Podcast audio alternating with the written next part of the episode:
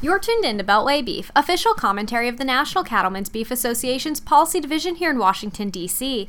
I'm Shauna Newsom, and joined with me today is Colin Woodall, Senior Vice President of Government Affairs. He's here to discuss the comprehensive water infrastructure legislation that passed this weekend, which includes regulatory relief for farmers and ranchers from EPA's Spill Prevention, Control, and Countermeasure Rule. So, Shauna, this was actually only one of two pieces of legislation that the 114th Congress passed on their way out the door. Uh, one piece of legislation happened to be a continuing resolution that continues to fund the government, it prevented a government shutdown. That goes through April the 28th.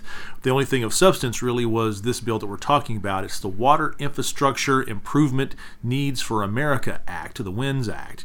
And this is an omnibus appropriations bill. It takes the old Water Resources Development Act and combines it with a couple other water provisions in order to try to make some changes, not only on drought and water management, but also in regards to EPA. And that's where we were involved there was a provision included in this piece of legislation that actually protects us as cattle producers and agriculture in general from EPA's Spill Prevention, Control, and Countermeasures rule, the SPCC.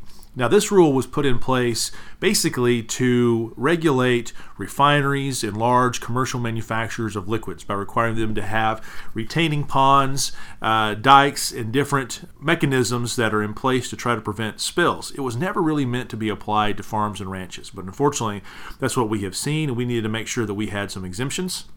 So, in particular, we were able to get language in there that would make any sort of tank that holds uh, tallows, fats, grease, and feed additives exempt from the SPCC. But probably the biggest win that we had is making sure that fuel and oil tanks are also exempt. And those are tanks that are anywhere from uh, uh, 5 to 2,500 gallons.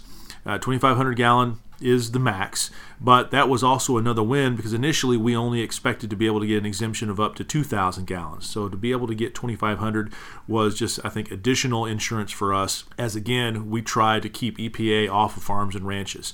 So we are excited about this opportunity to provide some exemptions and also some protection for anybody that stores fuels, oils, and feed additives on their farms and ranches. You've been listening to Beltway Beef. Until we meet again, eat beef and check us out online at beefusa.org.